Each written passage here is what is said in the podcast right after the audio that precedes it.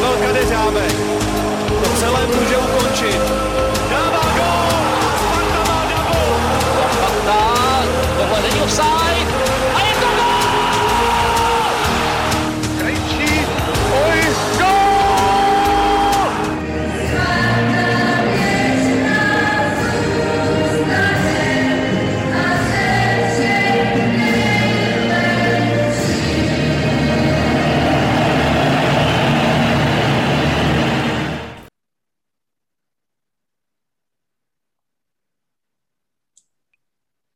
Jsi na mute, Láďo. OK. Ahoj Sparťani, vítejte u šedesátého prvního dílu fotbalového podcastu Spartjanských novin. Dnes se scházíme ve složení Honza Šťastný. Ahoj. Víťa Študlár. Ahoj Vláďo. A naším dnešním hostem je premiérově Honza Novák, kterého znáte spíše pod přezdívkou číslo třicet čtyři.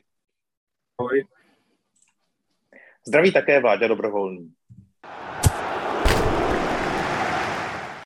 Dnes se budeme především bavit o posledních dvou zápasech Ačka. Prvním e, na řadě je Spartalion, který jsme nakonec prohráli tři čtyři. Tak Honzo, e, jak se ti zápas líbil a jaké pocity po tobě zůstaly po tomto prohraném zápase? No, abych řekl pravdu, i když jsme prohráli, tak vlastně já jsem cítil, cítil hrdost, že jsme si to prostě rozdali s týmem, s top týmem, který určitě pořád u nás v Čechách nemá takový jméno, neměl ho ani když, když vyhrával pravidelně francouzský titul, ani když hrál pravidelně lize mistrů, stával se daleko, mimochodem loni, ono to je sice vlastně dvě sezony zpátky, ale kalendářně to pořád rok dva tisíce dvacet, tak opravdu před rokem a já nevím, čtyřma měsícema vyřadili vyřadili Manchester City, dostali se na semifinále ligy mistrů, takže ten tým se za stolik nezměnil, takže pořád to je tým tým velký, takže z tohohle pohledu mě těší hlavně to, že jsme si to s nima rozdali na férovku, že jsme se neschovávali, nechtěli jsme hrát nějaký nula nula upachtěný a modlit se, aby jsme nám nedostali góla a, a hráli jsme relativně otevřeně, tak jak, tak jak to asi šlo a je strašná škoda, že často samozřejmě není ani bod, no. ten, ten by nám hrozně pomohl dál. Takhle to bez bodu, tak je to takový, takový trpký, ale na druhou stranu říkám, rozhodně se hráči nemají, nemají za co stydět a, a ani já jsem se nějak nestyděl, takže, takže v pořádku. Když jsem se bavil uh, vlastně s lidma, kteří pro nás připravili preview jako s fanouškama uh, z Lyonu, tak i ty, když se mi ptali na moje dojmy, jak jsem říkal, že jsem vlastně jakoby spokojený, protože uh, jsme odehráli prostě dobrý utkání, uh, byli jsme extrémně produktivní, vlastně dvě šance, možná dokonce dvě střel na branku, nebo možná tam přibyla ještě jedna vlastně, nebo takhle, na začátku dvě, ša- dvě, dvě střel na branku, dva góly, potom tam byla, myslím, ještě jedna a ze čtvrtý střely třetí branka, takže jako extrémní produktivita. Škoda těch oken v obraně, no, to, to zamrzí, protože v momentě, kdy, kdy takového soupeře tam necháme, dáme mu prostor, nedostoupíme ho, tak, tak je prostě zlé a byla otázka času, kdy to tam Lyon nasype. No. třicet čtyři, jaké zůstaly v tobě emoce po tomto zápase? Já jsem, já jsem na ten zápas šel samozřejmě s tím, že, že chci vyhrát, ale Ale dopředu jsem říkal, že, že to bude těžký a viděl jsem tu sílu. A hrozně mile mě překvapil ten začátek, prostě jedna nula, dva nula, úplně jsem si říkal, tyjo, to je, to je fakt hustý. Ale pak jsem prostě viděl, jak ten Lyon hrál prostě pořád úplně stejně, jako strojově, vůbec na nich nebylo znát, že prohrávají dva nula. A říkal jsem si prostě, že to bude ještě hrozně těžký zápas, že bylo vidět, že, že to s nima vůbec nehnulo a že si, že si podle mě strašně věřili, že jsou schopni ten zápas uhrát a, a vypadali prostě hrozně sebevědomě. Takže já jsem pak si říkal, jako, že jako budu v klidu, až, až, až dáme ještě další góly, což se bohužel nestalo. A myslím si, že odcházel jsem prostě s dobrým pocitem. No. Sice jsme prohráli, mrzelo mě, že nemáme bod, ale přišlo mi, přišlo mi že, že ten výkon byl dobrý, že, že prostě a tam kluci nechali všechno a že, že prostě to, i ty fanoušci to poznali, jak, jak prostě tleskali na závěr a že prostě jako sice, sice to byla prohra, ale prostě pořád si myslím, že ten výkon byl, byl slušný. Hm? Já si asi budu s vámi, pánové, notovat, jelikož um, tady ten zápas řadím do, do kategorie například Villarreal, kdy to taky dopadlo vlastně podobným výsledkem a, a ve finále jsme většina lidí ze stadionu odcházela a s dobrým pocitem, značením a za usilovného fandění do poslední minuty, což, což jedině dobře. A, a já jsem se od toho odprostil od toho nepodařeného výsledku už jenom proto, že jsem si vlastně před tím dvojzápasem nedělal žádný bodový naděje. Říkal jsem si, že každý bod, byť jedna remíza, bude prostě obrovský úspěch. A k tomu úspěchu vlastně nebylo až tak, až tak daleko. Jo, vlastně máme, máme nedávnou zkušenost s top tier uh, francouzským fotbalem v předkolech, kdy jsme si ukázali, že prostě na tomhle levelu ještě nejsme a, a Bůh ví, jestli někdy budeme. Mm, a vlastně za ten čtvrt rok, co uplynul od Monaka, tak, uh, nebo skoro čtvrt rok, tak, tak jsme se určitým způsobem jako posunuli, především, uh, především v přemýšlení na hřišti, především v nějaký odvaze hrát, takže bych v tom zápase hledal především pozitiva. Myslíš si, třicet čtyři, že nás uh, Lyon podcenil na začátku a překvapilo tě, že jsme tak rychle dokázali dát dva góly? Já si úplně nemyslím, že to bylo podcenění. Já si myslím prostě, že jsme, že jsme měli úplně skvělý, uh, skvělý začátek. Hodně, hodně, jsme, hodně jsme presovali, tlačili jsme se dopředu a, a prostě ten první gól je možná trošku zarazil, pak, pak si myslím, že, že, že ta druhá Dru- gól na dva nula prostě taky jako možná, možná, možná si úplně nepočítali. Já nemy, nemyslím si, že, nemyslím si, že to bylo podcenění. Myslím si, že, že určitě jako my nečekali až takový nástup, ale, ale nemyslím si, že nás podcenili. Myslím, myslím si, že prostě spíš jsme předvedli výborný začátek a, a možná, možná i trochu jsme se toho sami lekli, že, že vedeme dva nula v takovémhle těžkém zápase a, a pak vlastně jsme trošku nechali vlastně jako zase Lyon hrát a oni to pak vzali trošku pevněji do rukou. No. No já, já, já si myslím, že nás trošku podcenili, hlavně u té první branky to bylo vidět ta laxnost té obrany, kdy tam vlastně kolem Haraslina stále čtyři hráči, dva, dva stopeři vystoupili, jeden z nich Boateng a bylo to jako dost laxní vůbec, jako si myslím, že nenapadlo, že by to měla, že by mu vystřelil, že by to měla být branka. A myslím, že ta druhá branka je jako by v tomhle, v tomhle dorazila, nebo spíš dorazila, probudila, řekl bych, ale je pravda, že náš výkon do dvacáté páté minuty byl nadstandardní, byli jsme Byli jsme hodně rychlí, neskutečně běhaví, dostupovali jsme rychle, nedávali jsme jim vůbec prostor vlastně a zároveň i my, my jsme dokázali podržet míč a hlavně dobře kombinovat, efektivně. Hložek tam udržel spoustu míčů, vlastně Pavelka byl výborný v těch prvních dvaceti minutách, nekazil, jo, já občas si píšu jaký poznámky při zápase na rekord a zrovna Pavelku jsem tam měl, že, že bych ho chtěl konečně pochválit, že jsem ho docela, docela kritizoval v poslední době, ale prostě zbytek zápasu už tak dobrý nebyl, ale tohle to si pamatuju, takže uh, myslím si, že, že k tomu přistoupili trošku laxní, ale je pravda, že my jsme zahráli výborně a nás samozřejmě jednoznačně nakopla ještě, ještě ta první branka, která byla nečekaná, byla hnedka na začátku ve čtvrtý minutě, což nám samozřejmě dodalo, dodalo energii i jakoby takovou tu mentální, že, že, že hráči viděli, že to prostě jde, že, že Lyonu se dá dát branka. O to víc je škoda, že, že jsme inkasovali branku ještě do toho poločasu, no, protože si myslím, že to nás vlastně jakoby, jakoby trošku srazilo zase dolů a ač Lyon je kvalitativně prostě někde jinde, to si musíme přiznat, tak třeba kdyby ta branka nepadla do poločasu, tak, tak by to mohlo vypadat jinak. Že v tu chvíli mi přišlo, že, že, že naši hráči spozornili a viděli, aha, ok, už je to zase jenom, už je to jenom gól, tak prostě trošku jsme zalezli, přestali jsme být tak aktivní a, a potom jsme na, to, jsme na to de facto doplatili. Víťo, když by si zkusil porovnat Lyona nás, tak v čem jsou největší rozdíly mezi, mezi těmito týmy a co se dá třeba případně i v nějakém řekněme, horizontu třeba i let stáhnout, čem se můžeme ještě posunout a v čem jsou pro nás tyhle ty kluby nedostižné?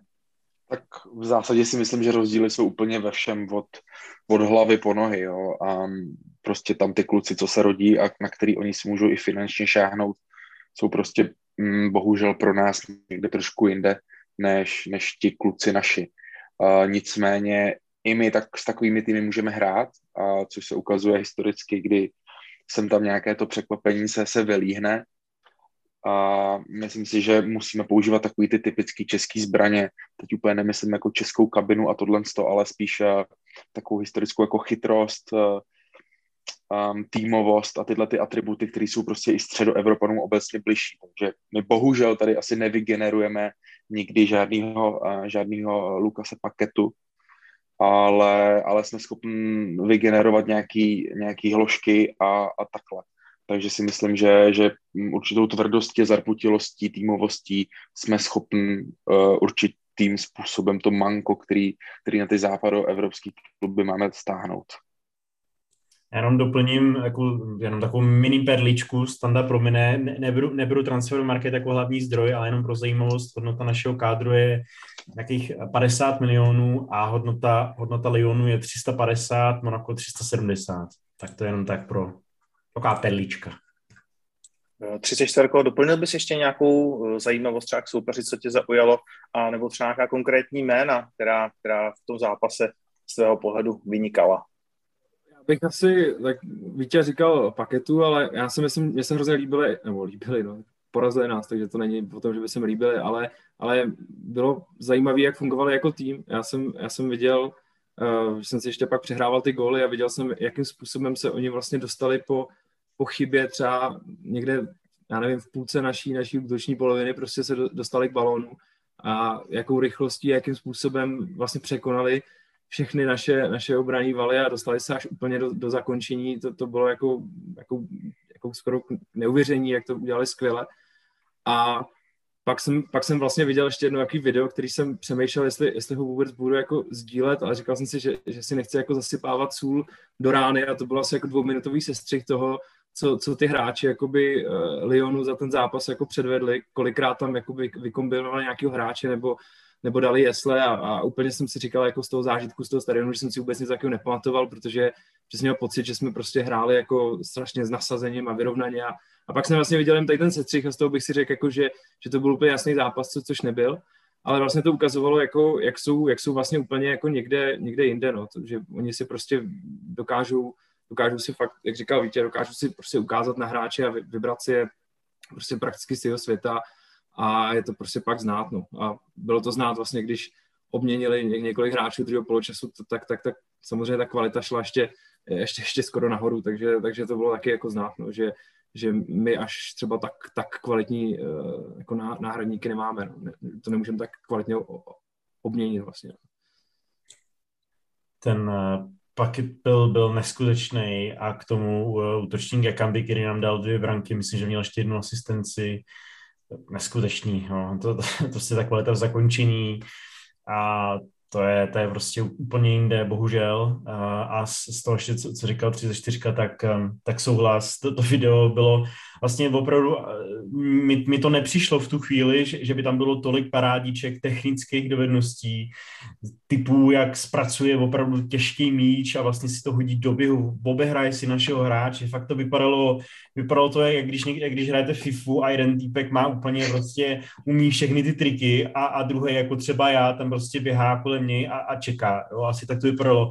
Jakoby ten, ten, ten sestřík dvouminutovej, jak říkal, jak říkal třicet čtyři, je vlastně až jakoby takovej takový nemilosrdnej, no, prostě, že tam to vypadalo fa- fakt hrozivě. V tu chvíli mi to tak nepřišlo, jo, že občas nějaká klíčka, tak člověk si to jakoby nějak si pamatuje, pamatoval jsem si tu jednu Zidanovku, ale že jí bude tolik a tolikrát, to, to už jsem nevěděl, tak to jenom vlastně, taky jsem to teda ne- neretweetoval, ale prostě i tohleto ukázalo, že, že ten Lyon byl prostě jinde a, a jenom navážím na to, co říkal třicet čtyři, oni hráli vlastně pořád to stejný, oni, oni nespanikařili, když prohráli dva nula, prostě naprosto pevně věřili svýmu systému, věřili, že se tam dostanou, že ty okna tam budou a dostávali se nám tam pořád stejně míče za obranu, skvělý náběhy a prostě využitel, využitelný, nebo využili díry v naší obraně, odskočili si, byli, byli dostatečně množství hráčů ve vápně a tak dál a prostě jenom věřili, že, um, že, že ty šance, které měli v prvním poločase, takže ve druhém je prostě promění, ale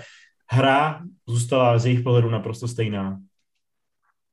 Z naší strany, Víťo, kdo tě nejvíc zaujal? Která jména bys tady vyzdvihl? Tak ty jména, které ze mě asi teďka vypadnou, jsou v celku očekávaný. Uh, nemusíme se o něj dlouze bavit. Haraslin dva góly, extrémně produktivní. Uh, přines i do té hry, do, do mezihry, do přechodu, přines to, co jsem si od něj osobně sliboval. A A důležitý je, když vlastně někdo přichází, tak je to takový problém Sparty, že, že se o něm třeba i napovídají pozitivní věci a dá se to třeba vyčíst z dat nebo z videí nebo tak.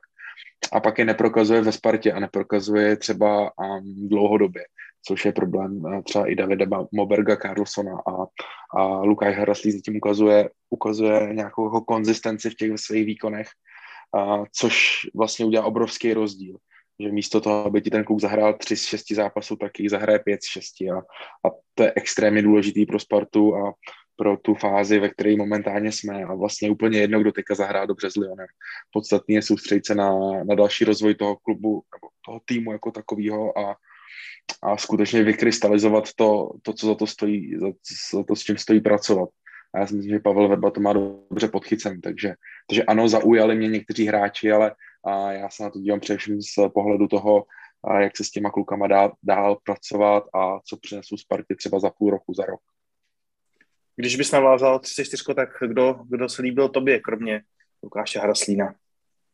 Já bych určitě vyzvět Florina, no, protože ten jako v posledních zápasech ukazuje, že, že to je prostě pevná hra s jako naš, naš, naší hry a že, že chytá skvěle a hrozně mu to přeju, prostě, protože toho hráče jsem si oblíbil, jako, jako spousta Spartanů a i ten celý jeho příběh životní a i to, že, že měl třeba chvíle, kdy, kdy, kdy se mu u nás to, třeba tolik nedařilo a někteří ho chtěli střídat, tak jsem strašně rád vlastně, že, že se mu teďka daří a, a že, že ukazuje prostě hokej kvality. No. Takže bez ohledu na to, že dostal čtyři góly, tak ještě jako další určitě chytil a držel tu naši naději na, na to, aby jsme s nima uhráli ten jako dobrý výsledek. No. Tam Tam si osobně myslím ještě tomu Lyonu vlastně, že, že a, aby jsme s takovýma týmama, já jsem psal v reportu vlastně, že, že, že, že můžeme porazit, ale že asi nebudeme porážet, ale že se prostě musí sejít strašně moc jako, jako situací. Tam, tam prostě třeba to, jak nás skvěle jako vlastně udělali a pak třeba dali gól o tyčku, tak, tak kdyby se měli třeba trochu víc toho štěstí,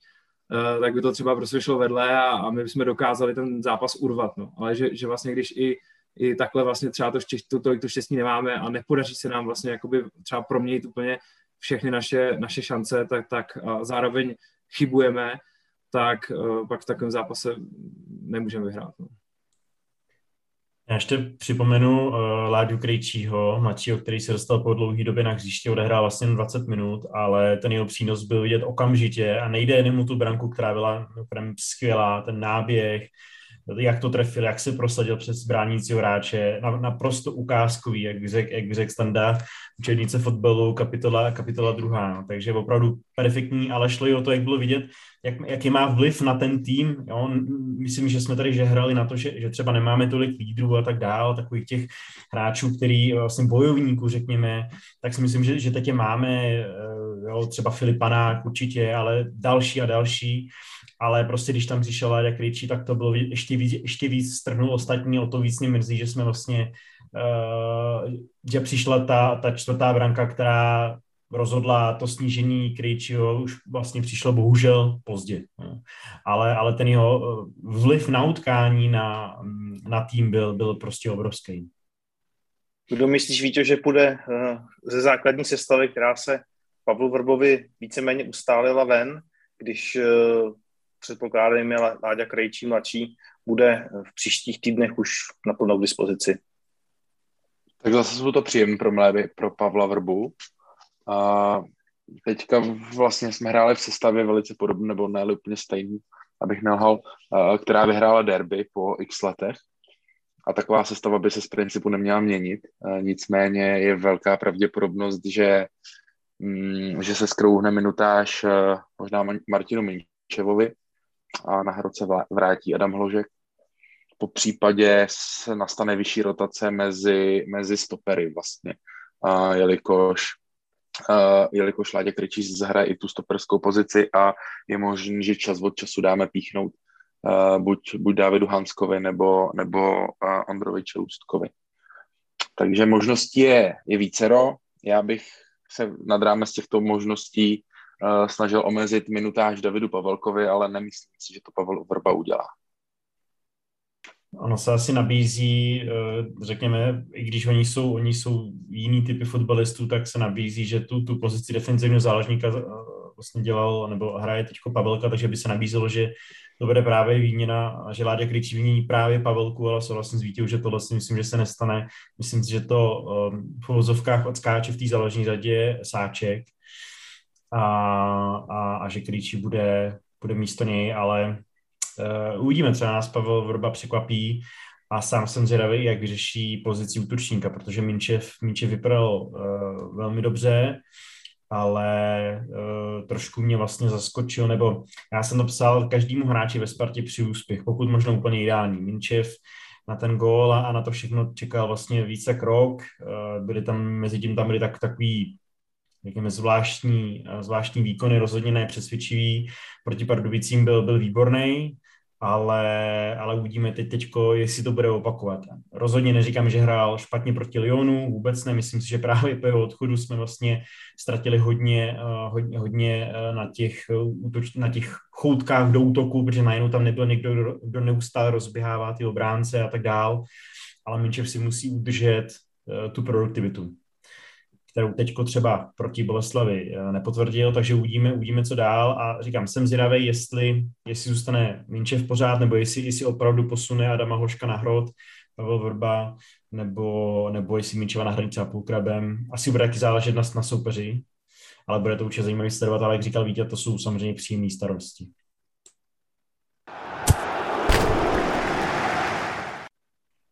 Pojďme na Boleslav. třicet čtyři, jak bys nám náš poslední ligový zápas shrnul? Těšil jsem se, těšil jsem se po tom, po tom Lyonu, ale zároveň, zároveň jsem měl trošku obavy, protože vždycky, kdo, každý, kdo si pamatuje ty zápasy po té Evropě, jsou hrozně těžký a, a jako ostatní dva kluby mají, to můžou potvrdit. A myslím si, že, že nám velmi jako uškodilo, že, že jsme na začátku jsme si připravili takový čtyři pološance, některý skoro byly jako až jako velký šance, třeba Wiesner tam, tam měl fakt zajímavou střelu a docela jsme kombinovali, vypadalo to zajímavě, ale pak vždycky, když, když, když se nám nepodaří takhle, takhle zavčasu prostě proměnit a máme tam nějaké, nějaké neproměněné šance, tak, tak, to pak, tak se to pak s náma táhne. Trošku jsem se bál prostě zápasu, jako, jako byl uh, s Budějovicema doma, tak jsem se hrozně bál, že, že budeme prostě celý zápas dobývat a když jsem vlastně jako přemýšlel, co o tom zápasu napíšu, když to celý se mířilo k tomu závěru, tak jsem byl hrozně zklamaný, protože se mi druhý poločas nelíbil prakticky vůbec a přišlo mi, že jsme prostě hrozně pomalej střed jsme měli a, a že jsme prostě, neviděl jsem ani ke konci tak velkou snahu o to, aby jsme jako všech hráčů, aby jsme ten gól dali, ale pak samozřejmě, když se to podařilo, tak, tak ten, to už je pak úplně jiný náhled, no. To prostě ukazuje ten zápas, který je vlastně hroznej, fanouškům se nelíbí, hráči tušejí, že to je těžký to urvat, ale nakonec to urvou, což, což, je, což může být strašně důležitý a v konečném účtování ty, ty dva body navíc budou, budou strašně, straš, strašně důležitý, takže jsem za ně hrozně rád, ale jako úplně zážitek pro oči to zrovna nebyl. Věřil si, Víťo, že vítězný gól nakonec dáme, nebo už si nedoufal? No, tak nějak jsem nad tím nepřemýšlel, jakož samozřejmě pro oči to moc nebylo, ale taková ta hektičnost toho zápasu a to vlastně, že jsme měli uh, asi pětkrát fakt jako na mále v řádu jednotek centimetrů a geniálně Florina Nici, tak, um, tak vlastně jsem jako nepřemýšlel s tím, že, že si dáme góla. Já jsem se na to díval, ježíš sakra, um, spíš, aby jsme jako neprohráli, že jo. No a najednou, najednou poslední dvě, dvě minuty, dva centry, dva centry peška a jeden gól, takže samozřejmě velký štěstí a jak už tady padlo, no, a dva body úplně zlatý a my už bohužel nemáme, nemáme moc prostoru k tomu ztrácet body. Plzeň je na čtyři body před námi, pokud se nepletu, a musíme to teďka valit, jak, jak, je, jak jen to jde a doufat, že samozřejmě Plzeň taky ztratí, jelikož čtyřbodový rozdíl už mm, samozřejmě není v našich rukách, byť je to, byť je to kousek. Já jsem psal do našeho reportu, že upřímně mi jedno, že, že super, že máme tři body, je mi de facto jedno jak, myšleno, takže jsme měli spoustu zápasů, kde jsme byli výrazně lepší, dominovali jsme, nakonec to byla remíza, což byla pro nás tu chvíli ztráta, nebo jsme dokonce prohráli, takže jako to si myslím pořád to stejný, je mi, je mi jako so, sorry, že, že to jakoby zrovna odnesla Bolka, ale jinak je mi to vlastně jako by úplně jedno a jsou důležitý tři body, A myslím si, že, nebo říká se, že, že, že takové vítězství to, ten, ten tým posílí daleko víc než nějaký pět nula. Jo, speciálně v zápase, kdy prostě Boleslav, že ho trefila jednu břevno, jednu tyčku, se nepletu, měl tam další neskutečné šance, který, který, který zazdili. Jo. Přímě expected goal jsem čekal, že bude daleko vyšší na, na straně Bolky, což to nakonec není. To jsem nečekal, ale, ale Boleslav mohla vést tři nula, že jo, jako úplně v klidu. A neproměnili. Jedna z posledních akcí vlastně asi, že jo, druhého poločasu, nebo nastaveného času, Ložan, nebo Půlkrab, nebo ještě se vrátím, výborně, vybojovaný míč Karabcem, Pešek centr, Půlkrab, výborná hlava a, a Ložan tam dorážel, tři body zůstávají tady a historie už se neptá, takže, takže to, to, to naprosto v pořádku a, a jdeme dál. Ty jsi říkal třicet čtyři, že utkání následující pohárový zápas bývají těžká, tak když byste zkusil rozvinout tuhle myšlenku, tak nakolik Boleslav hrála dobře a nakolik třeba my jsme podali slabší výkon a v čem konkrétně byl ten výkon z tvého pohledu slabší? Myslím si, že bývají těžký hlavně proto, že, že, že ta motivace hrát proti tak velkým týmům je obrovská a, a přijde víc lidí, více to sleduje u nás i v zahraničí a ty hráči to vědí a a nastoupí k tomu zápasu s nějakou, nějakou motivací, pak ten zápas skončí, mají z toho nějaký pocity a teďka několik dnů nemoc a přijde další zápas a přijde vlastně v úzovkách, aniž bych se jich chtěl nějak dotknout, jenom Boleslav. Druhá věc je, že může tam být samozřejmě ještě nějaká únava, to je taky jako důležitý, protože dost hráčů odehrálo celý zápas nebo velkou část zápasu s Lyonem, takže, takže to taky může hrát roli a Boleslav nehrál byl špatně, oni mají velmi dobrý tým, který je dost za, za očekáváním a takže oni, oni si jakoby docela za, tím, za tou výhrou šli. A my jsme to měli těžký právě ze všech těch důvodů. A pohárový zápas, únava a ještě do toho kvalitní, kvalitní soupeř. A jak jsem říkal na začátku, neproměnili jsme prostě nějaký, nějaký úvod, nějaký, nějaký, nějaký příležitosti a pak vlastně uh, to bylo prostě pro nás, nás těžký. No. Takže tak. Já bych navázal na tu, hlavně na, to fyzický, na tu fyzickou připravenost.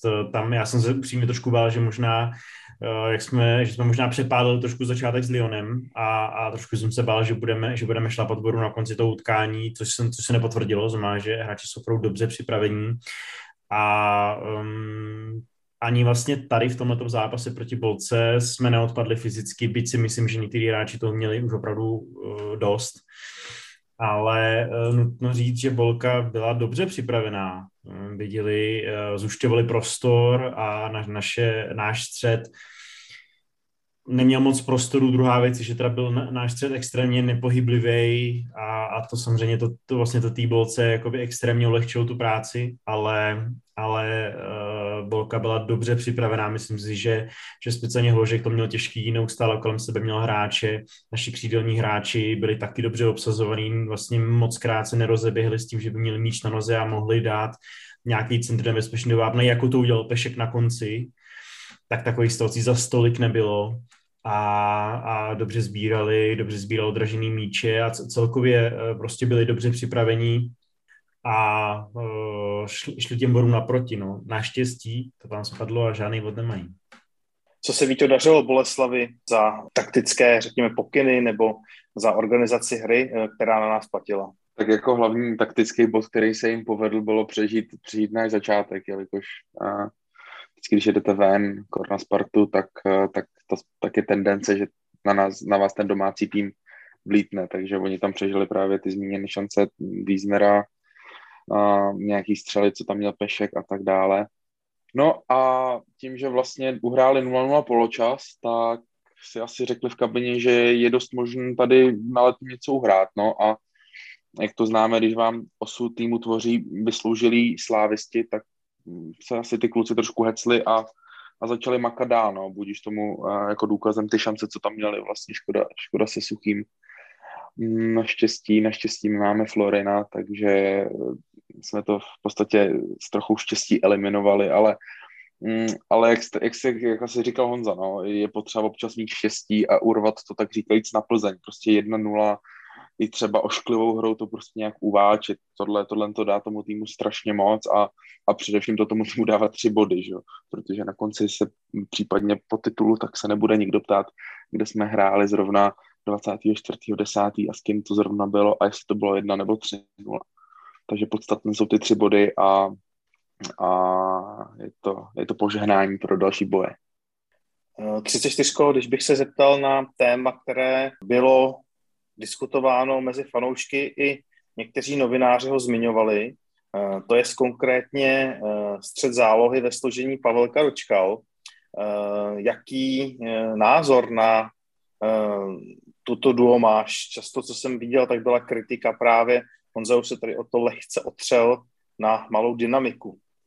Když jsem to vlastně viděl, tu sestavu, jak jsem si říkal, že, že měl jsem ty pocity, že to, že to bude prostě pomalý a myslím si, že by to ani až tak nevadilo, kdyby vlastně oba dva byli přesnější v těch, těch přihrávkách. To si myslím, myslím si, že se to dařilo jako třeba prvních dvacet třicet minut, to, to bylo velmi dobrý, pak, pak tam přišly nějaké nepřesnosti a vlastně pokračovalo to až do toho závěru, Kdy, kdy mi přišlo třeba, tam bylo zajímavé to, to období vlastně, jak, jak na chvíli vlastně šel Hložek na hrot, když, když vlastně vystřídal Minčev a pak vlastně mi přišlo, že, že hrozně celému týmu pomohlo to, když, když vlastně přišel do hry Půlkrab a v těch posledních minutách, kterých bylo fakt málo, byl hrozně častokrát vidět Ložan, který se stahoval až na, na naši půlku, kde přebíral balony a v podstatě suploval jako hru středního záložníka a vlastně vyvážel to dopředu, což bylo jako zajímavý, že, že zrovna vždycky, vždycky si pokryl balon tělem a, a posunul to dál, to udělal asi třikrát a čtyřikrát po sobě, což nám vlastně pomohlo i pak do toho, do toho tlaku, takže, takže mám pocit, že, že by tam možná Sáček byl jakoby platnější, na druhou stranu uh, trenér říkal, že prostě máme náročný zápasy před sebou a říkal, že, že Sáčka jako šetřil záměrně prostě, tak, tak, tak vlastně uvidíme, jak, jak asi Jak, jak to zamýšlí a do dalších zápasů. No. Každopádně ten střed mi přišel jako, jako dost, dost pomalej. No. A, a David, jak mám jako hráče rád, tak, tak mám pocit, že, že, že v posledních dvou zápasech zejména byl jako často, často nepřesný. No. Že, že, že úplně poměrně třeba jasná, jasná přihrávka a, a skončila mu v autu. No. Což, mu, což mu samozřejmě nepřidá i, i do celkového výkonu a do toho, do toho pocitu z toho výkonu, což pak ovlivňuje další hru. Já jsem si koukal, že vlastně Sáček, nevím jestli jako jediný, to asi ne, ale jako jeden z mála určitě nevynechal ani jeden zápas. Vlastně v každém zápase v této sezóně, sezóně hrál, takže speciálně vlastně v posledních, já nevím, poslední měsíci devadesát minut, takže, takže je asi v pořádku, že, že dostal odpočinout, ale souhlasím, že nebo v dalším zápase bych, bych ho tam viděl radši uh, místo, místo Pavelky. Myslím, že ta dynamika nám tam prostě chyběla. Druhá věc je to, že my zase i, i kvůli zranění Součka a, a do té doby Krejčího uh, jsme neměli moc, moc kam vlastně šáhnout. Takže buď to, to bylo Sáček, nebo, nebo tahle varianta. Takže asi rozumím tomu, že přece jenom Sáček je, když to řeknu, lepší žolík na lavici, než, než třeba Pavelka, pokud bychom potřebovali to volit jenom dopředu. Že ho Pavel Vrba, uh, že to žolíka nepoužili, věc druhá, to si myslím, že, že za mě měl třeba, ale, ale jakoby rozumím asi tomuhle myšlenkovému pochodu, pokud se můžu domnívat, že, že, že v něm Pavlovi Vrbovi do hlavy. A ještě k těm středícím hráčům Půlkrab se mi hrozně líbil, byl jako neskutečně agilní vlastně. Je pravda, že teda dostal taky dost prostoru, hráči Boleslavy si ho jako vůbec nevšímali, naštěstí pro nás, to bylo hodně zajímavý. A myslím si, že ta, já nevím teď, jak, jak, jak dlouhá to byla ta pasáž, ale po té době, co šel Minčev dolů a než přišel Půlkrab, jestli to bylo deset patnáct minut, já teď nevím, když hrál Hložek, Hložek na hrotu, tak to bylo, tak to nebylo tak dobrý dopředu, protože přesně jak, řík, jak si říkal tři čtyři, Hložek se naučil, že, že, že, si, že si vlastně pro ten míč, nebo on vidí, že když to nedozběhne on, tak nikdo jiný, tak si prostě pro ten míč se běhne, on je schopný ho udržet přes tři hráče, poslat nějakou dobrou přihrávku a tím se dostaneme do nějakého přečíslení, že jo, takže uh, Hložek byl, Hložek byl výborný, uh, vlastně měl suverénně nejvyšší instad a, a celkově ta jeho hra byla, byla prostě skvělá, on, on ten míč jako velmi... Uh, Ve, vel, velmi, ve velmi malém počtu situací on ten míč ztratí. Znamená, on ho dokáže vyvést, dokáže dobře přihrát a dokáže udržet, pokud je, pokud je nahoře. Takže Uh, takže on vlastně, jak říkal, uh, tři čtyřka suploval tu, tu pozici toho Sáčka de facto, uh, což si myslím, že teda možná jsme si ho trošku uvařili. Uh, Troufám si říct, že třeba proti Tečkov na poháru v Teplicích možná Hložek nebude hrát. Myslím si, že by si ten, uh, že, že by se to zasloužil, protože Lyon i Tečkov odehrál celý a myslím, že se, že se dost vydal.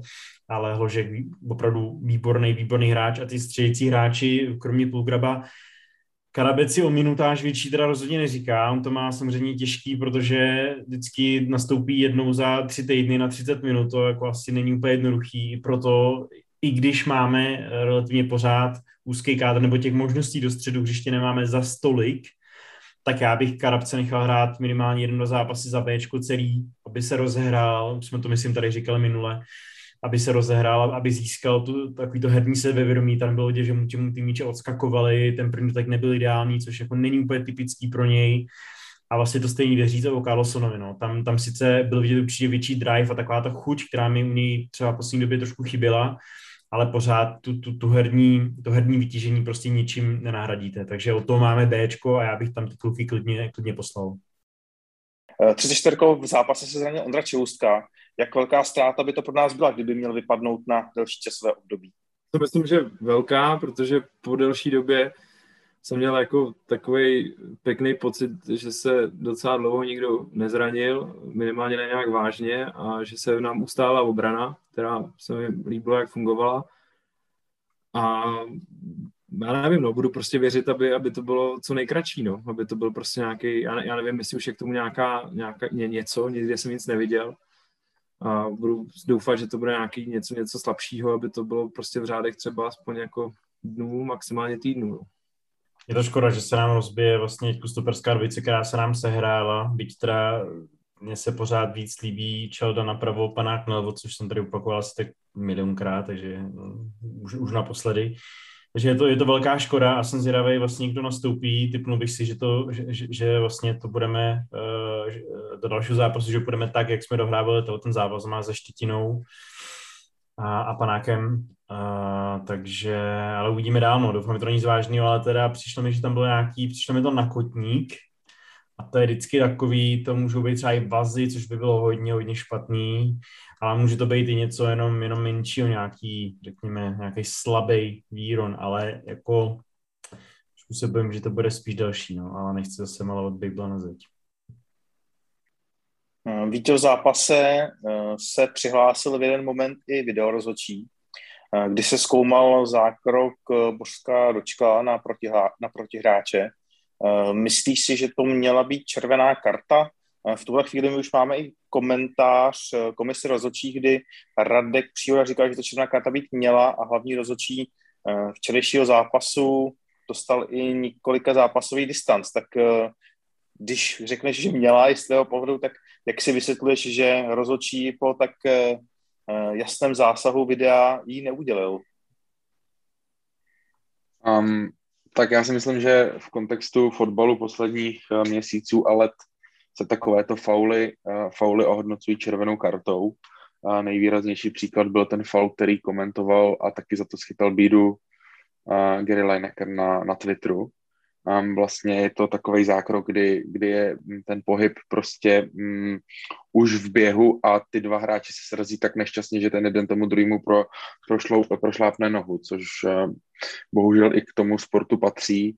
Nicméně ano, je to za mě surová hra, která která může tomu hráči, který je faulován, způsobit vážné zranění. Takže ano, za mě, za mě tohle je jasná červená karta.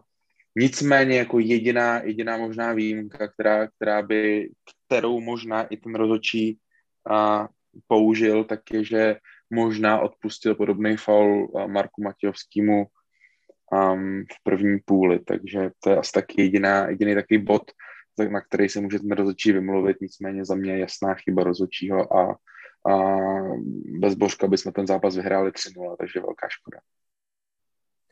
Já souhlasím, měla to být červená karta, já teda bohužel jsem na ten zápas nakonec nemohl, že jsem, že jsem starý člověk a hnul jsem si zádama, takže jsem to viděl z domova. Vláďa tam byla, futila a hnedka, když se to začalo zkoumat, tak jsem mu psal, co se stalo, nebo co se zkoumá, protože mi bylo jasný, že na, na, na letní nemůže nikdo vědět, co se zkoumá, takže a když jsem to viděl hnedka na, na, na první záběr, na druhý záběr, tedy, tak jsem říkal, tak Bořek dohrál, i takhle jsem vlastně Láďovi psal. Teda as, asi on už, když, když tu zprávu dostal, tak už věděl, že, že, že je tam jenom žlutá, protože uh, ten útup si mezi vzpomene, já nevím, o minutu, nevím, možná o víc, ale to je jedno. Uh, nicméně, jo, měla to být červená. Uh, souhlasím, nebo určitě, to, to, nebo podle mě, samozřejmě, to, to, to se vždycky hrozně, hrozně blbě soudí, že jo, ta intenzita, jestli se hráč chtěl, nechtěl, jak moc chtěl, jestli mohl uhnout, nemohl, ale mně prostě přišlo, že chtěl odehrát míč, a ten, ten soupeř do toho souboje šel a, a Bořek pořád chtěl rád míč, ale prostě uh, trefilo, ale teda tu, tu hleď mu prošláp jako jednoznačně, takže tam, pokud je V A R, tak si myslím, že by to, že by to měla být červená karta. No, ten druhý, zá, uh, ten druhý zákrok Matějovského v první, první počas je přece jenom trošku jiný, i když taky na něj došláp, ale ta první by byla asi, asi hodně přísná, i když mohla být, ta druhá, ta druhá as, as, asi, nebo měla být určitě prostě, no. On to správně říkal, že já jsem nevěděl, co se zkoumá na stadionu. tři sta čtyři, ty jsi tam, myslím, taky byl, jestli se nepletu, tak věděl jsi, proč rozhodčí zkoumá ten, nebo co robí rozhodčí zkoumá, nebo, nebo jsi taky nevěděl? Přiznám, že jsem nevěděl, že jsme napřed, napřed jsme si říkali, jestli tam nemohla být nějaká penalta nebo něco takového. To bylo první, co nás tam napadlo, jako hloučku, hloučku fanoušků. Ono, sice to outuje zpoždění, ale, ale ten rozhodčí, než tam došel, tak, tak k nám dojel i ten záběr. Takže jsme, takže jsme se na to dívali a říkali jsme, my jsme zde ještě dělali srandu, že on se vrátí a vyloučí nám hráče. A pak jsme najednou zjistili, že opravdu se zkoumá toto. A ono to bohužel na tom monitoru nebylo, nebylo zobrazený, že jsme vlastně nevěděli, co se zkoumá. A tak jsme se prostě podívali na ten záběr a na tom, na tom obru jsme celkem jasně viděli, že to je jako možná nešťastný zákrok, ale, ale zákrok na červenou. No. Že já si myslím, že, že tam, tam prostě to, to prošlápnutí bylo zřejmé a i když Bořek nechtěl, tak, tak, tak to měla být asi červená. No.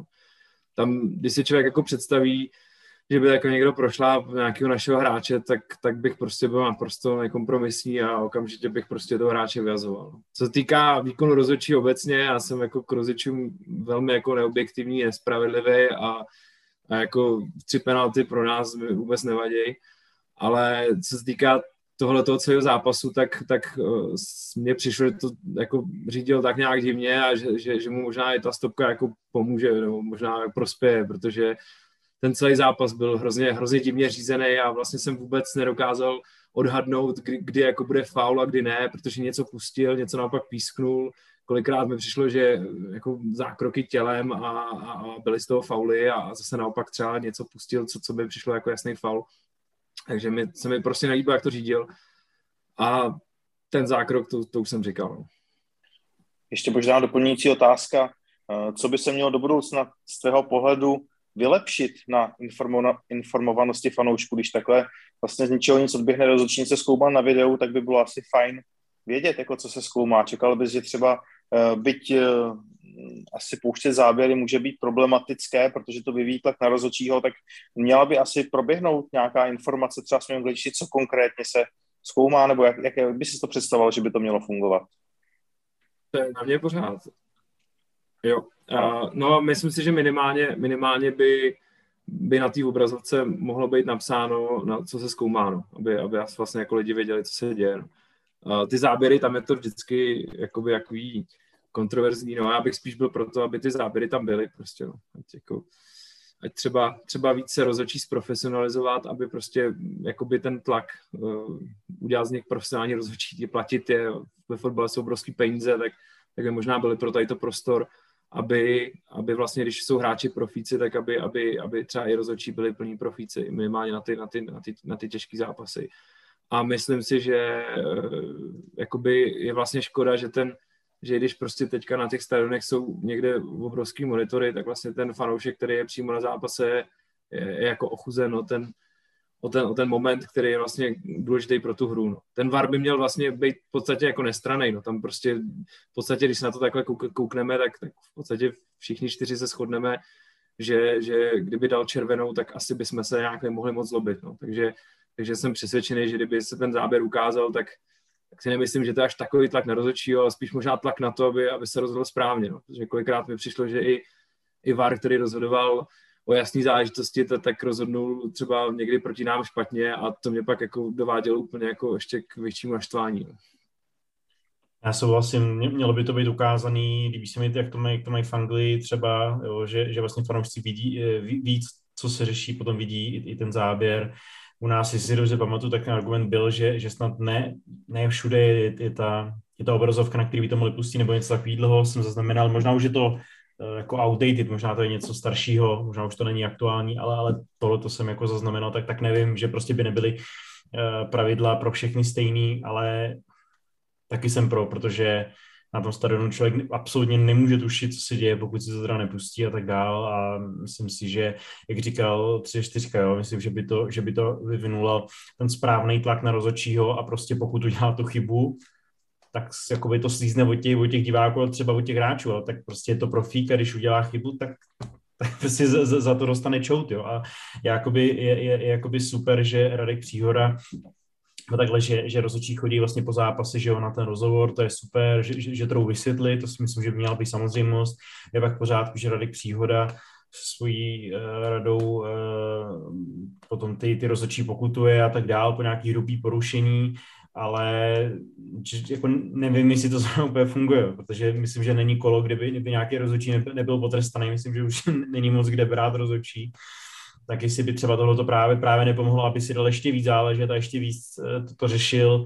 Na druhou stranu už takhle mi přijde, že, že se často čeká docela dlouhá doba, tak nevím, jestli bychom nečekali třeba pět minut, což už by bylo samozřejmě úplně absurdní, jo. Ale jednoznačně fanoušek na stadionu, ostatně i hráči měli vidět, co se děje, proč se co zkoumá, co můžou čekat. Tam jenom, jestli můžu ještě doplnit, já si myslím, že je důležité říct, že by pak všechny tady ty vary a, a vlastně zranění by se měly opravdu jako přesně promítnout do toho nastavení. Jo. To mi přijde, že fakt jako je hodně zápasů, kdy konkrétně tenhle ten zápas, jako když ještě jsme se bavili o tom posunutí, o tom zpoždění toho útu, tak jsme si ještě stihli ty záběry prostě pustit, než ten rozhodčí vůbec rozhod, než se vrátil. Byla to hrozná doba a, a pak vlastně se nastavovaly čtyři minuty. A myslím si, že vzhledem k tomu, a jakože, že, tam, že tam byly nějaké prostě zranění a bylo, bylo, bylo jako hodně těch prostojů, tak si myslím, že tam prostě klidně mohlo být víc minut a neměli by se toho bát obecně. Není to nějaký, že bych tady brečel, že jsme měli dostat víc minut. Myslím si, že vždycky, když se dívám na nějaký zápas, tak to, tak to vnímám velmi často, že, že, že prostě v té Anglii se nebojí dát prostě třeba větší, větší tu minutáž na, na, po té devadesátce, aby, aby prostě se to dohrálo. U nás je to hrozně jako i konzervativní přístup, že tam prostě naběhne dvojka, trojka, čtyřka, jo, když je něco, tak pětka, jo. To, to už prostě musí být, aby se tam bylo nějaký vyšší číslo, tak to, to si myslím, že by taky mohli na tom zapracovat, aby opravdu ten čtvrtý rozhodčí, který tam stojí, aby opravdu jako měřil ten, ty prostoje a, a do, dohrával se to, no. To mi přijde škoda i pro toho diváka. Já zase asi nebudu úplně mimo, mimo názor tady v tom. Myslím, že anglická F A to má dobře zpracovaný. A tam myslím si, že nevím, do jaký míry ukazují všechny záběry, minimálně tedy ukazují to rozhodnutí s, s kalibrovanýma offside linama. Nevím, jak je to v případě faulů, vím, že tehdy ten Součkovo loket ukazovali na nějakým jako snapshotu nebo něco, nějakým slow-mo, takovým drobným. Takže určitě jako vyšší transparentnost by pro rozhodčí, mm, nebo ne pro rozhodčí, spíš pro celou tu situaci ohledně, ohledně jejich rozhodování byla, byla lepší, protože vlastně by, by lidi byli informovaní předem a, a ten rozhodčí by pak už neměl kam jako utíkat s různým obhajováním, prostě by musel říct jasný výklad a jak se rozhod a podle čeho. Takže jsem jednoznačně pro, stejně tak jako vítám na to, když si to pak jde odůvodnit do televize, tak jen ať to prostě pustí rovnou i, i v telce a myslím si, že, a, že by to nemělo být ani i technologicky a logisticky prostě náročný tohleto, tohleto zprovoznit, jelikož si myslím, že ty tabule jsou dneska a snad i povinný pro ligový stadiony. Jak by se ti, Honzo, líbilo, když bychom se třeba inspirovali u rugby, když by měl rozhodčí možnost komentovat i uh, vlastně svým verbálním projevem nahlas směrem k fanouškům během zápasu.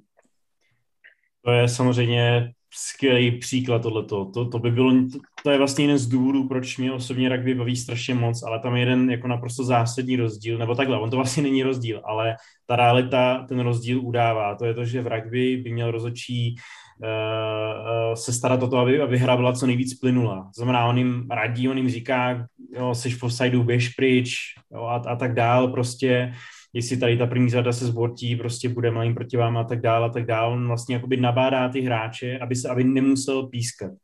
To si myslím, že se fotbala samozřejmě nikdy neočkáme, i to nejde, že když tam je vyloženě fálo a tak dál, tak těch situací je tolik, že jako nemůže tam být čárový, který by volal bacha, seš v offsideu, to, to prostě, to, to není možný. Uh, takže, takže z tohohle pohledu to nejde, ale, ale souhlasím to, že vlastně i v N H L v hokeji, myslím, že vlastně i u nás, jestli se napetou v České lize hokejový, je slyšet rozhodčí, uh, jo, kde, kde oznamuje, co se stalo a tak dál, to si myslím, že je super. Tak tohle by jednoznačně šlo udělat a vlastně nevím, proč to není, přijde mi to, přijde mi to jako super, je to to nejrychlejší, než aby to nějaký hlasatel uh, jakoby parafrázoval, nebo aby se tohle, tak ten rozhodčí si, si to řekne, a tím pádem si vlastně jako musí být opravdu jako sto procent jistý tím svým rozhodnutím, ne, že se tam napálí a no tak, tak, co, tak, tak, tak si dva zápasy nezapískám a jede se dál, že? Takže takhle ze sebe udělá veřejně blbce. No, když, když ho někdo natře za dva dny v novinách nebo rada ho takhle to, to, to vyhlásí, tak OK, jo, ale tohle si myslím, že by přimělo být ještě víc odpovědný, samozřejmě by byl, by byl pod větším tlakem, ale tohle si jdu představit úplně to, co dělá rugby rozhodčí, ne.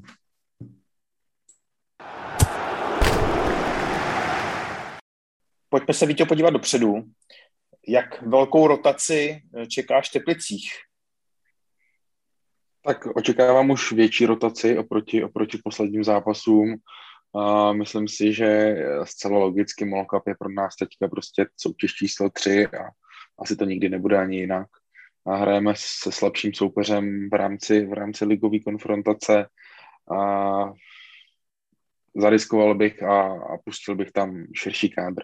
širší kádr v rámci Ačka, kluky, který nemají minutáž, typicky eh, Půlkyho klidně, eh, Matěje Polidara a tak dále, Windheima. Jinak si zahrajou, ať se ukážou, ať se porvou o, o pozici v základní sestavě. Takový zápasy jsou přesně proto jako dělaný. Souhlasím a já myslím, že ty střídající hráči, kteří přišli, že to, byla, že to nebyla náhoda, že se Pavel Vrba chtěl trošku rozehrát, takže já si myslím, že, že Půlkrab bude, bude, bude klidně do základu, myslím, že do základu bude Karlsson a jsem zvědavej, co Karabec, taky si jdu představit, že, že dostane nějakou větší minutáž. Uvidíme, co ostatního. Já, já bych to protočil vlastně co nejvíc, že když se podívám na ten, na ten našlapaný vlastně kalendář, že nás čeká teď, teďko Teplice, potom, jestli se nepletu, uh, jedeme, jedeme do Ostravy, potom uh, je, uh, to nejsem, tam je Lyon už, nebo je tam ještě jeden zápas, jo, potom je Lyon, uh, potom máme doma Teplice a potom je teprve reprepauza, to znamená čtyři zápasy, já nevím, ve dvanácti, třinácti dnech, jo, takže si myslím, že se, ta, ta zátěž se prostě musí, uh, musí uh, rozprostřít pro ostatní hráče a klidně bych nechal vlastně, co nejvíc hráčů to jde, tak, tak bych protočil prostě. Já bych, já bych taky protočil a určitě bych dal, dal bych šanci Adamovi Karabcovi, já mám takový vždycky, když jsem seděl na té tribuně, tak, tak dost lidí jakoby z něj bylo jako nešťastných z toho posledního zápasu. A myslím si, že někteří mu vyčítali přístup, já si myslím, že to, to prostě u takovéhle typu hráče to tak jako může vypadat, že ho to jakoby nezajímá, nemyslím si, že měl nějaký přístup, že by ho to nebavilo nebo že by nechtěl. Uh, zajímavý moment tam byl, který jsem si vlastně nevšiml, pak jsem, pak jsem o něm psal dodatečně, protože na něj upozorňoval jeden, jeden diskutér, že vlastně při tom, při tom, před tím gólem vlastně Adam Karabec vyhrál hrozně důležitý hlavičkový souboj, jakoby prostě, že i při tom, že tam měl nějaký jako, nějaký prostě nepřír, jak se mu nepovedlo prostě dobře odehrát balón, nenašel speciálně tu jeden křížný pas prostě přes celou půlku, který, kdy trefil jako bezpečně hráče Boleslavy, tam to prostě jenom zašumělo, tak vlastně byl hrozně důležitý při tom, při tom gólu, což, což každý, kdo se prostě podívá na ten, na ten zápas, tak, tak to uvidí tu, tu, tu hlavu, kterou vyhrál. A myslím si, že by měl dostat šanci, že je vidět prostě, že, že, že tolik nehraje a myslím si, že právě ty Teplice by mohly být prostě dobrý pro to, aby, aby, aby našel, našel, našel, našel tu jistotu. No. A pak bych souhlasil vlastně uh, s Víťou i s Honzou, že, že bych to taky protočil. Dal bych šanci a, a vyloženě bych na ně apeloval, že teď mají tu příležitost prostě ukázat, co v nich je a ukázat, že si, že si prostě zaslouží to místo a že prostě chceme prostě postoupit a že to mají, že to mají v nohách. No. Jak vidíš, Víťo, naše příští ligové utkání v Ostravě? Jak těžký zápas to pro nás bude a věříš, že vyhrajeme? Výjezd do Ostravy je pro mě jeden z největších strašáků jako v rámci, v rámci zisku bodů. Jo. Já tam prostě, já si snad nepamatuju nějaký kvalitní, dobrý zápas a včas rozhodnutý tam. No, to je vždycky samozřejmě složitější a už jenom tím, že prostě nátura v jižním Polsku je trošku odlišná od té od té pražské. A, takže takže těš, těším se, myslím si, že to bude dobrý bojovný zápas a věřím, věřím v nějakou podobnou výhru jako teďka z Boleslaví. Jako jedna nula si myslím, že bude zlatý tam odsaď. Já si myslím, že to bude těžký. Jo. Já ten, ten kraj moc dobře znám, mám tam spoustu známých a, a kamarádů a kolegů pracovních a A to vždycky, když se tady to blíží, tak jsou všichni hrozně natěšení a, a vlastně úplně bez ohledu na to, kde se zrovna jako nacházejí, kdyby prostě byli nad, nad, nad, nad, nad sestupem, nebo kdyby byli už na sestup, tak, tak prostě když přijede Sparta, tak, tak se přetrhnou, aby, aby prostě nás porazili. Je to jeden z takových těch zápasů, kdy, kdy ten tým prostě se napne k výkonu a, a vydá tolik sil, že, že pak má jako problémy další, další tři zápasy prostě nějak něco odehrát a pro remízu prostě se Spartou jsou pak schopný jako, jako ztratit třeba pro ně třeba v dané situaci třeba mnohem, mnohem důležitější zápasy. A myslím si, že to bude těžký a věřím samozřejmě, že vyhrajem, ale, ale prostě bude to těžký. Jo, jo souhlasím, bude to těžký, bude to boj jako vždycky. Na druhou stranu je to v posledních letech je to i to náš oblíbený soupeř, protože nás porazili před třem a půl rokama naposledy, to bylo mimochodem v naší, naší sestavě v zákru, byl třeba Kulhánek a na pravém beku tam proháněl flashmana Ondra Zahustel, tak to bylo naposledy, co nás, co nás Baník porazil. Takže jo, souhlasím, bude to těžký, budou se chtít vyhecovat, pokud by se jim povedlo opravdu nějaký nadstandardní výkon, tak, tak tutově v dalším kole dostanou bůra, to, nebo prostě dostanou šíleně, já nevím, s kým hrajou, ale i kdyby hráli, já nevím, kde je poslední Karviná nebo, nebo, nebo Teplice, tak, tak, tak prostě od nich dostanou, to je taková klasika, ale já věřím v to, že, že vyhrajeme a myslím si, že to bude třeba dva tři nula. Kdo je podle tebe třicet čtyřko v tuto chvíli ještě zapojen do boju o titul? Jak vidíš třeba Slovácko nebo možná i Ostravu, kromě v pozovkách domácí velké trojky? Těžko říct, no. Já pořád ještě úplně nejsem sto procent přesvědčený o tom, že to, že to Plzeň, Plzeň prostě do, jakoby bude schopná jakoby navazovat na, na, na ty výsledky, co má teďka. Teď už jsem teda jako na druhou stranu čekal, že, že s Jabloncem můžou mít problémy, což se úplně jako nepotvrdilo. A jsem dost zvědavý, jak zvládnou příští kolo, že to, to by mohlo dost napovědět. Hrajou, hrajou na Slávy, tak, tak, tak jsem zvědavý, jestli, jestli tam dokážu něco uhrát. A jinak z těch dalších týmů, no tak Slovácko je zajímavý, bude, bude taky záležet, jestli třeba někoho, někoho neprodají v zimě, protože, protože hrajou, hrajou zajímavě, mají, mají, mají prostě zajímavý tým. Nevím, jestli, jestli tam bude možnost nějakého oslabení. Úplně bych s nima asi do boje o titul nepočítal, ale myslím si, že poslední roky prostě ukazují, že se Slováckem se prostě nějakým způsobem jako ty horní příčky počítat musí, že prostě ty pohárové příčky minimálně jako atakovat můžou. Co se týká Baníku, tam, tam, tam nevím, no. Myslím si, že to bude, že o titulu se prostě bude rozhodovat mezi tou hlavní trojkou, no. A doufám, že to budeme my samozřejmě. Souhlas, ono bude teď zajímavý, jak si Plzeň povede dál. Má tam, jede na Slávy, jede taky do Ostravy, jako my, jede na Slovácko, takže, takže uvidíme, kolik ještě, jak jim to prostě půjde. Myslím, že to, to bude hodně, hodně určující, protože zase potom do toho, na to jaro vlastně budou mít doma Slávy, budou mít doma Slovácko, doma Ostravu, jenom nás venku. Takže pokud by měli zvládnout tohle, budou mít určitě nějakou, řekněme, výhodu, ale, ale uvidíme. No já, já On už se to píše dlouho, že jo, že já nevím, že tam dochází peníze a že, že tohle a tamhle to, ale pořád to prostě lepí a, a, a vyhrávají, takže počítat se s nima musí a souhlasím, že, že si to rozdáme my tři, my Slávě, Plzeň. Ty ostatní nám můžou sekundovat, ale, ale nevěřím, že to, že to udrží do konce, že budou čtvrtý, pátý a, a tak dále. To bude ještě u té Plzně bude ještě zajímavý taky, taky vlastně to, co jsem říkal i předtím s dalšíma týmama, jestli vlastně navážuji na Honzu, co se týká toho, jak, jak jsou vlastně na tom finančně, bude strašně záležet, jestli, jestli v zimě budou uh, budou mít nějaký, nějaký výprodej, jestli, jestli budou se snažit ty hráče, kteří se teďka na podzim ukázali, prodat, anebo prostě se napřou k tomu, aby, aby prostě bojovali o, to, o ty přední příčky. Jo. To byl nějaký pro ně dost určující moment. Víte, doplnil bys něco, nebo sdílíš plně názor z kluky? Já se vychutnávám debatu o, o mé rodné Plzni. takže, takže samozřejmě já nějaké jako informace tady mám, třeba to, že Bogal je na odchodu, což pro ně bude speciálně hodně klíčový, jelikož Chorý je v mých očích, tak odstřelil horší hráč a, a Jean-David Bogal jim, jim uhrál takových bodů i, i loni. Vyhráli snad čtyři zápasy jedna nula, kdy on dal góla. To je prostě, to je prostě extra, nevím, osm bodů, deset bodů do tabulky. Takže, takže toho, toho nahradit pro ně bude klíčový a já si myslím, že jako Plzeň to, to svý horší období finančně jako přežije v pohodě. Byť, byť pravděpodobně se malinko možná odlípne v nějakém kontextu tři pět let od, od pražských S a pomalu bude mířit do, do role, která jí podle mě sluší a kam patří, a to je prostě, řekněme, lokální, lepší lokální klub. Aby se zbál zítra jít Vítěho nakoupit. To je jedno ty. Hele, pojďte na mě klidně, já, já chodím v dresu moc rád po ulici, takže v tom bílém, na zádech mám Bušková, lidi si musí, že se nevodali.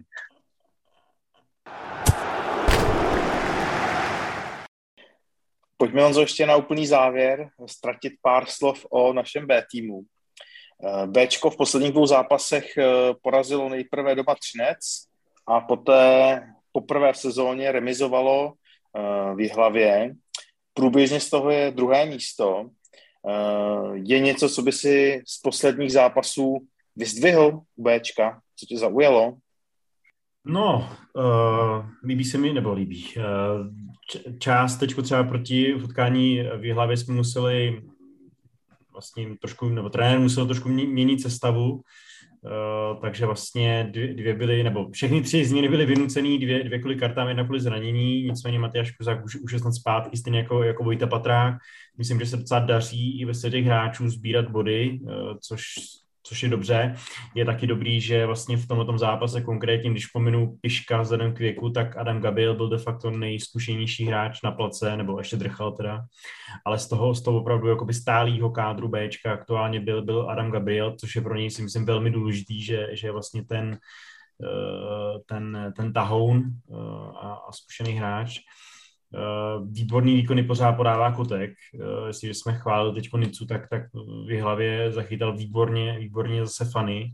K těm, těm, myslím, že dvou chyceným penaltám přidává velmi kvalitní zákroky, takže nám, nám roste výborný brankář. Myslím, že dlouhodobě se o něm mluvilo, že, že by klidně mohlo být jednička, jednička fáčku. Trošku má nevýhodu, že, že není tak vysoký, jak je třeba teďko moderní trend, nicméně on to nahrazuje výbornou poziční hrou, výbornýma reflexama, takže si myslím, že nám roste další výborný, výborný brankář. A potom je to to, že vlastně uh, v utkání s Jihlavou jsme nastoupili ze třema vzadu, nefungovalo to, trenér se nebál do toho šáhnout, to změnil do sestavy, do druhého do druhého poločasu stáhnout Vytíka. Nebylo to kvůli výkonu, ale bylo to právě kvůli tomu, že byli prostě tři stopeři. Takže nebál se do toho šáhnout, změnili jsme do zastavení a ta naše hra byla, byla hnedka jiná. To si myslím, že je, že je super, ty kluci si vyzkouší spoustu věcí a, a nabírají zkušenosti a to Bčko prostě pořád je nad míru mých očekávání. Přál si mi samozřejmě, aby vyhrávali co nejvíce, aby byli co nejvejš, ale že vlastně budou v top trojce, to, to jsem upřímně nečekal, takže, takže super, choďte na Bčko. Tak jo, to bude z našeho dnešního dílu vše. Děkujeme za pozornost a těšíme se příště. Na slyšenou.